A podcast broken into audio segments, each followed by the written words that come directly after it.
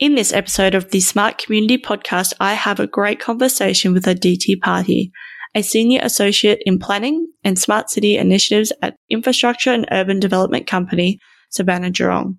Aditi tells us about her background in business and architecture and her passion for smart community solutions, as well as why it's so important to her personally. She tells us how she sees India embracing smart city initiatives, and we also talk in depth about two projects she's worked on. We discuss how cities must be carefully managing their resources and the very real need to educate both citizens and local government administration and other professionals to be able to fully engage in and maintain smart initiatives. We finish our chat discussing the emerging trends of disaster management and multi-use facilities within cities. As always, I hope you enjoy listening to this episode as much as I enjoyed making it. Welcome to the smart community, smart regions, smart towns, and smart cities. It's where we live, work, and play. With smart communities, the future starts today. Big data, smart mobility, emerging trends galore. The Smart Community Podcast is what you're looking for. Hello, Aditi. How are you today? I'm Velzo. How are you? I am very well. Let's jump straight in. And can you tell us about your background and what you're passionate about? Absolutely. So I'm an urbanist. Essentially, I have an architecture and business background, and I have been working on smart city projects for the last 10 years in India. And uh, I've had the opportunity to work abroad and study abroad in US and in Copenhagen as well. So my passions were developed not just because I worked on climate mitigation projects in India as a student, but also because I was in New Orleans post Katrina, where I saw a lot of uh, urban rejuvenation. But I think the crux of where it all began for me was Copenhagen, where I actually saw the, the design lab work on smart cities during business school. And it was so based on social engagement and social entrepreneurship, and the Danish municipality was involved. So that's when I actually saw it come together for the first time. And it inspired, I think, the rest of my life. Wow, that's so awesome. Well, you've kind of answered the next question, but is there anything in particular that really sparked your interest in this smart cities, smart community space? Uh, actually, it was the project I did the moment I came back, which was the first data and command center that we did in Delhi. And 10 years ago, we were looking at doing metros, and I started as a humble metro architect, but we also did a multimodal center bang in a historic center, uh, which was nearly 2,000 years old. So there's a UN World Heritage Center in Delhi. And in the center of that, we put in 11,000 buses, a metro, which had 50,000 footfalls an hour, and uh, BRT corridors, and cycle stations, and that's when for the first time i started seeing these numbers you know intelligent signaling systems and smart its systems. And we saw that there was a massive impact to the city. And that's when i realized that we need to have uh, data as the basis for developing and rejuvenating the city as we go along. Mm wow that sounds like a really interesting and complex project well, it, it was challenging because so many projects in the world now are not greenfield. They are big urban centers, and you need to work with the demands that are growing in the in the center as as it grows with the economy and the industries. And you need to sort of bring down the use of the resources. So it's challenging just to think about the fact that you'll be doing it with people still moving around. So then you have the whole no dig you know smart city idea that you don't dig into the city you work with the surface of the city as much as you can. Oh, i love that. No dig smart city. So let's move on to what is a smart city to you? See there is that academic definition of connectivity and resource consumption improve sustainability. But to me it's just the intelligence of making everyday decisions you know the citizens engaging with the city as a whole and allowing for greater democracy in design, use of technology and the management, and having these enhanced lives. You know, you live better, you work happier, live, learn, play, but in an environment that you co create. So, ideally, that's what it should be. But there are, of course, pitfalls to achieving that now. Mm. So, why do you think that this concept is so important? So, see, uh, there are these numbers. You know, 70% of Indians will be living in, you know, we are looking at 100 million urban population being added every 10 years. But for me, it's very personal because I lived in Bangalore city for three years and it is supposed to be the city of a thousand lakes. But when I was living there, we had only 30 lakes, and 97% of the lakes were either full of industrial uh, waste or drought uh, had caused them to dry out.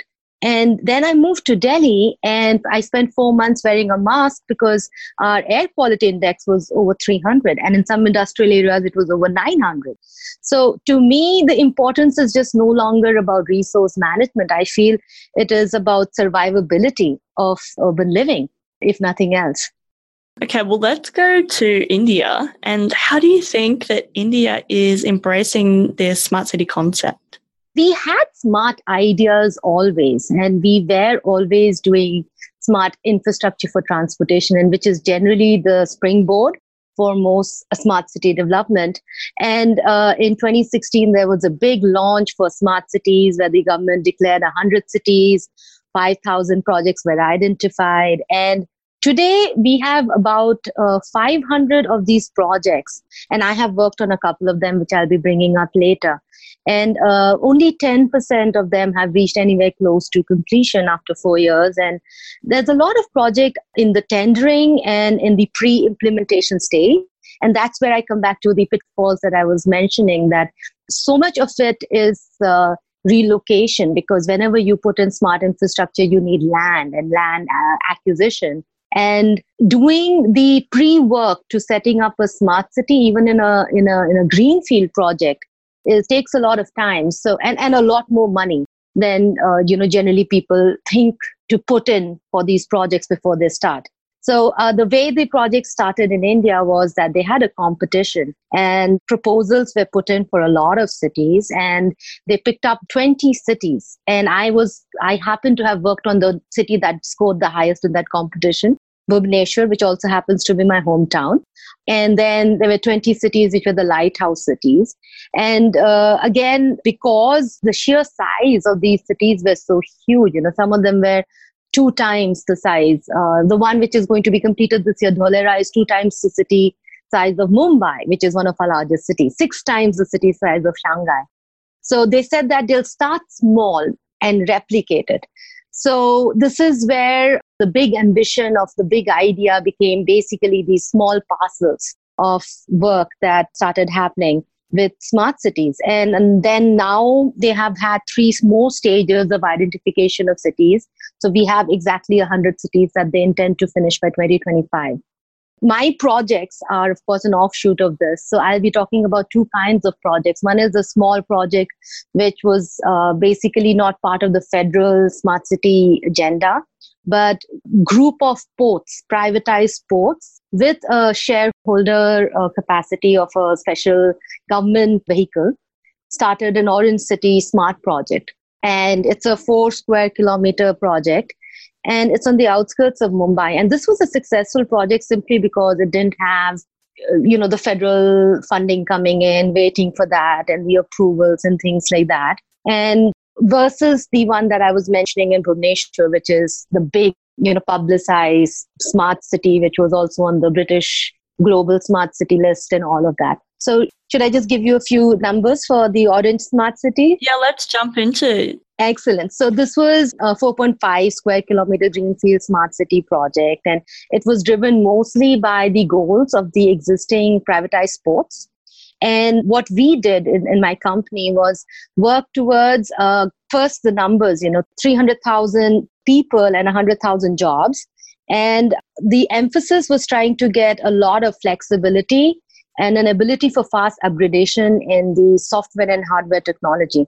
Because again, since smart cities are so technology driven, although civic engagement is core, to understanding what the people require. It is completely driven by what is scalable. Now, if we pick up specialized hardware software vendors, for example, for sensors, you know, you, you basically restrict the way your city can grow. It can't be that scalable. So you have to have very standardized way of procuring these elements and you need to put that in right at the development stage So uh, the development mix was driven by uh, a lot of gap assessment to see where you know there is a lack of either products or um, you know technology in the state for this particular project.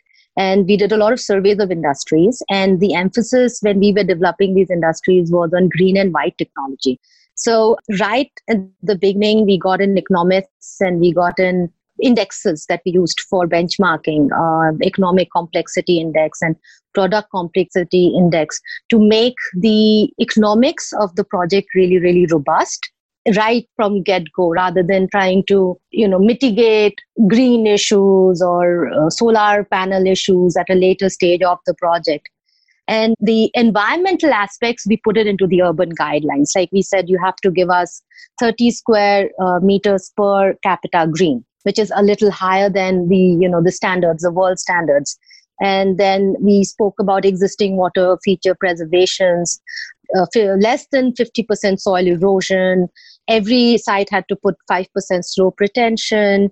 The, the project proposed more than 80% clean industries and up to 80% waste upcycling. So this was actually a little higher than what is the global standard for these urban uh, smart city centers because you know we aimed high so that you know it can be phased and achieved eventually. And then because india has you know massive afforestation issues that need to be put into the project early on. We wanted to make sure that they have a lot of less than 10% urban heat island effect. So ensuring that it was a green project from get go there was no zero runoff from rains because i think one of the biggest problem is that we don't do any rainwater harvesting for a lot of these projects at the beginning. And also emphasize that you have to have almost all buildings rated by global standards. So when we put all of this in and had that robust economic background for the project, it was a lot more successful than say any of the other projects which are struggling with these ideas to go in. When you have a group of people who will be sort of going into this facility, it's a greenfield facility to attract them. We also had to educate them. So there was a lot of work put into explaining to them that these are going to be multi-use areas. Please prioritize your spaces or you know your retail mixes as you come into this new project.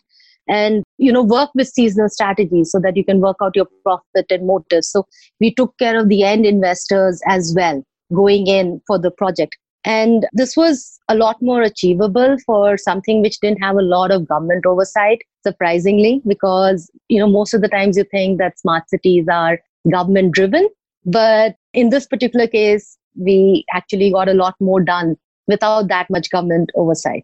And in the end, it's still at the implementation stage. We have just started with what is the command center or what they call in this project the experience center. And the project is scheduled to be done in 10 years. So the second project I wanted to talk about was this, again, 50,000 square kilometers of land in the center of Bhubaneswar. And it was going to be a transit oriented development and the idea was it that it was going to be a linchpin for about four square kilometers of Bhubaneswar metropolitan development phased out from this particular project. This is when we realized that when we started doing the GIS modeling and we wanted to do our land options and uh, some analysis on that, there was, of course, because India has a lot of languages, we got most of the documents in the native language and then making that into a revenue document on GIS with uh, land availability studies and land viability, how much of it is actually usable. And then acquiring this land and then relocating the people is where I had said we have pitfalls to development because a lot of people don't understand that, yes, a smart city will need a certain portion of land that needs to be surrendered for it to, you know, sort of go to the next stage. And it really took a lot of government intervention for us to be able to speak about how we are prioritizing which sector, how we are identifying the projects that are going to be coming up after we did the Bhubaneswar Town Center Smart District. And then we had to collaborate with a lot of uh, different utilities at that point of time. And as I said, uh, this was also the site for my first uh, project as a bachelor student because uh, this is a highly cyclone prone area. So the focus for the development was the potable water and storm water and power source transmission. And when we had the cyclone last year, almost immediately after this project was approved, we saw the underbelly of the project actually.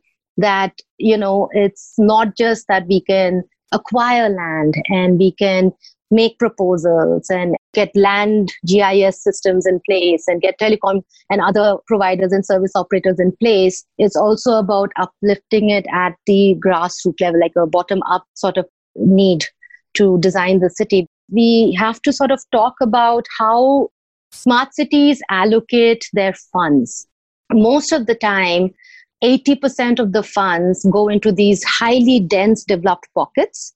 And so if I look at it from a Bhubaneswar city point of view, 80% of the funds went into 2.7% of the total land of the city in terms of development. So it's so fund intensive and it fails because it doesn't have the supportive infrastructure all around it because we try to upgrade you know the telecom in one place and we upgrade which was different from the orange smart city project where it was a greenfield project and we we took it as an integrated approach and you know phased it out in a systematic way uh, but in a brownfield project, when you try to sort of put in all your funds into developing, generally you start with transport and you can't do storm water management and waste management and potable water and these sort of things in pockets. And so again, I envisage that eventually we'll have to spread out these smart ideas to the whole of the city planning. Yes, system, right? Yeah, and it's huge because, you know, how much did we spend on 50,000 square meters? You have to put that across four square kilometers just for the first city that we do. So, again, since it's the first few years, 2016 is when the project started, it's 2019, we are still learning, learning where the pitfalls are as we are working on these projects.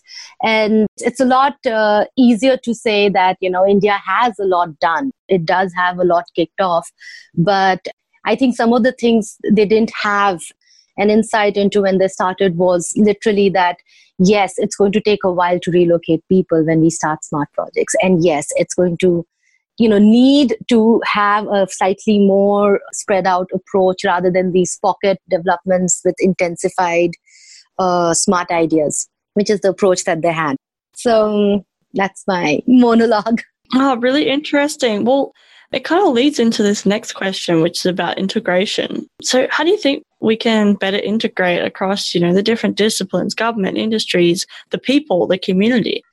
So, uh, see, uh, the truth is that cities have limited resources, and you have to engage all the various disciplines to meet all the infrastructure and service needs. However, the danger that is inherent in this idea is that instead of strengthening governing bodies, you have created a parallel mechanism of governance, which is what is the reality on the ground right now.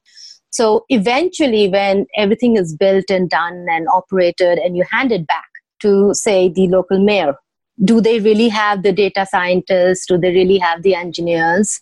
to sort of maintain the smart city is, is the question that I ask. So I think it's important that we integrate with them with education at the get go of these projects. And I think this is being realized because uh, as of last year, they've started giving out smart city scholarships as part of the smart city mission now.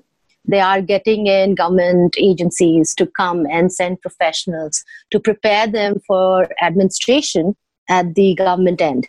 So that is how we integrate the industry with the idea with the government it really needs to go down to the people who have to implement it and the other issue that we are facing right now is that the indian corporate sector the mncs and the rate of investment that they are putting into these cities is not coming at the anticipated rate. Uh, we saw it with the Amravati project when the CM um, you know had to basically put it out as a bond as a government bond to get in you know the indian people to invest into the city so if we are not having project funding and we are relying on external sources we need to have like checks and balances for that. I mean uh, where is the money coming from? How is it being utilized? Uh, we need government ov- oversight for that. We already have some projects which have come up with intergovernmental partnership, like uh, the amravati capital city, which is the newest capital city we are building, is in a JV with the Singapore government. And our smart city grids are going to be with you know knowledge sharing and some kind of uh, an understanding with the US government. So I think it's a mix of trying out what works for what. But at the end of the day, once built and done, I feel the education of people who will be actually handling the smart city command centers and you know the administrative work for the smart cities they need to be educated on the technology so what are the emerging trends that people aren't talking about enough so i've already uh, spoken about how we are very very focused on smart transport but i think in India, particularly, I would want people to start talking about disaster management because we are very uh, natural disaster prone in various parts of India. And when we talk about housing, I think we have to seriously think about how far people have to go to work and how far people have to go for school. So when we marginalize low cost housing, we need to examine if it is smart to do that because it's an entire service sector it's an entire group of people that are part of the city that sometimes get marginalized. And as urban designers and as specialists we should avoid doing that. So that's where i'm coming out from.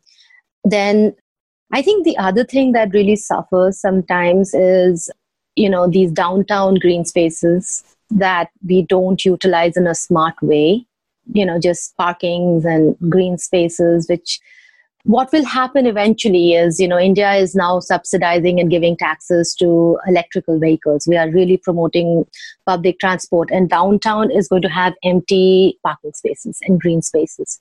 And buildings are going to empty out because all the parking structures will go nowhere. Convention centers will go nowhere because everybody will start having e-conferences. What do you do with these empty buildings so I think we need to educate designers, engineers that what happens when a parking structure empties out? Can that be turned into housing or co working spaces or a new format of building occupancy? right from get go so when when we plan cities we need to say okay probably primarily this would be a conference center but when conference centers are no longer being used can it be quickly converted into a hotel or a business boutique center or you know some kind of retail because otherwise you'll have a lot of infrastructure and a lot of buildings built that don't get used the entire year round. So just re-looking at public spaces and you know these single utility building functions for the smart environment because what happens to school playgrounds in the afternoon and the evening you probably can think of using it for a club or you know and something of that sort. Because again rather than making cities larger, making them more integrated and multi use. And nobody's uh, looking at it in a smart way because so much of smart city is technology and active electronic participation. But I think we neglect the passive, simple, smart ideas that could work for a city. Uh, you know, the low tech ideas which are smart. Yeah, I love that. Thanks so much for coming onto the podcast. It's been so great to speak with you, Aditi. I'm so glad that we connected and when we finally made it, finally put an appointment in our calendar that we could both meet. Absolutely. If you visit India, I'll take you to one of our smart cities and our smart command centers, I promise you. Oh, I would love that. I was just thinking, I'm like, hmm, how can I get to India? Anyway, I tend to make these things happen. So I'll definitely call you up. Definitely. okay. Well, I just have one last question, which is how can people connect with you? Uh, well, I think my name, aditipadhi.com, I have my own .com, but it's mostly my writings. And for my work related professional profile, LinkedIn, which is aditipadhi at gmail.com and that's how people can get in touch with me. I would love to hear what they think and if they have some inputs because i think some of my ideas might have sounded somewhat bleak. So optimism is more than welcome. Awesome. Well we'll put all the links in the show notes. It's been fantastic to speak with you. And yeah i look forward to our next conversation. Looking forward to talking to you soon. Thank you. Take care. Thank you Thanks so much for listening to the Smart Community Podcast. Show notes for this episode and all other episodes are available on our website, mysmart.community. If you have any questions for us or any of our guests, you can email hello at mysmart.community or find us on the socials. We are on LinkedIn, Facebook, and Twitter at SmartCommPod. That's com with two M's. If you are enjoying the podcast, please leave us a rating and review at wherever you listen. This really helps us reach more ears, so thank you in advance. As always, I hope you enjoyed listening to this episode as much as I enjoyed making it.